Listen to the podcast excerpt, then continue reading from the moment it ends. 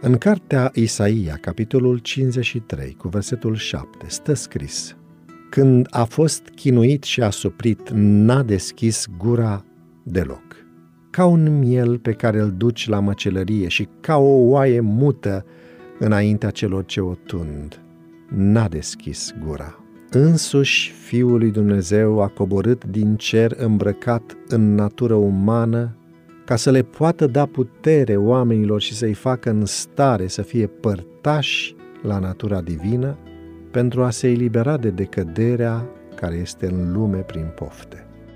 Lungul său braț uman a cuprins omenirea în timp ce cu brațul său divin a apucat tronul celui infinit, trăind nu pentru a-și plăcea lui însuși, ci tatălui său ceresc investindu-și viața în lucrarea pentru alții, făcând fapte bune și căutând să salveze omenirea care suferea, Hristos ne-a dat lecții practice de renunțare și sacrificiu de sine. Dar satana, lucrând prin elemente ale neascultării, a compromis lucrarea lui Dumnezeu.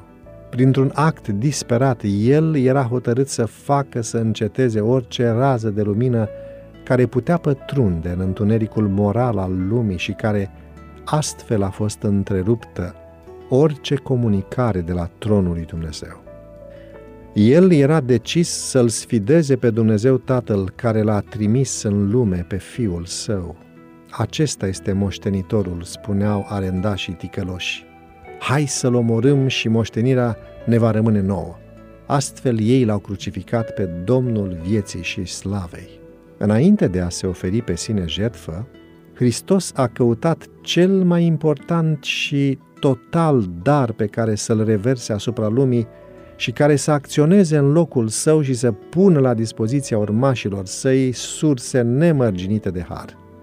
Și, spunea Domnul, eu voi ruga pe Tatăl și El vă va da un alt mângâietor care să rămână cu voi în veac și anume Duhul adevărului pe care lumea nu-l poate primi pentru că nu-l vede și nu-l cunoaște, dar voi îl cunoașteți, căci rămâne cu voi și va fi în voi.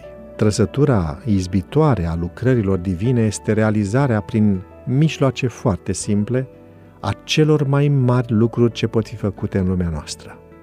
Este planul lui Dumnezeu ca fiecare parte a guvernării sale să fie dependentă de o altă parte și totul – asemenea unei roți în roți, să opereze într-o armonie generală.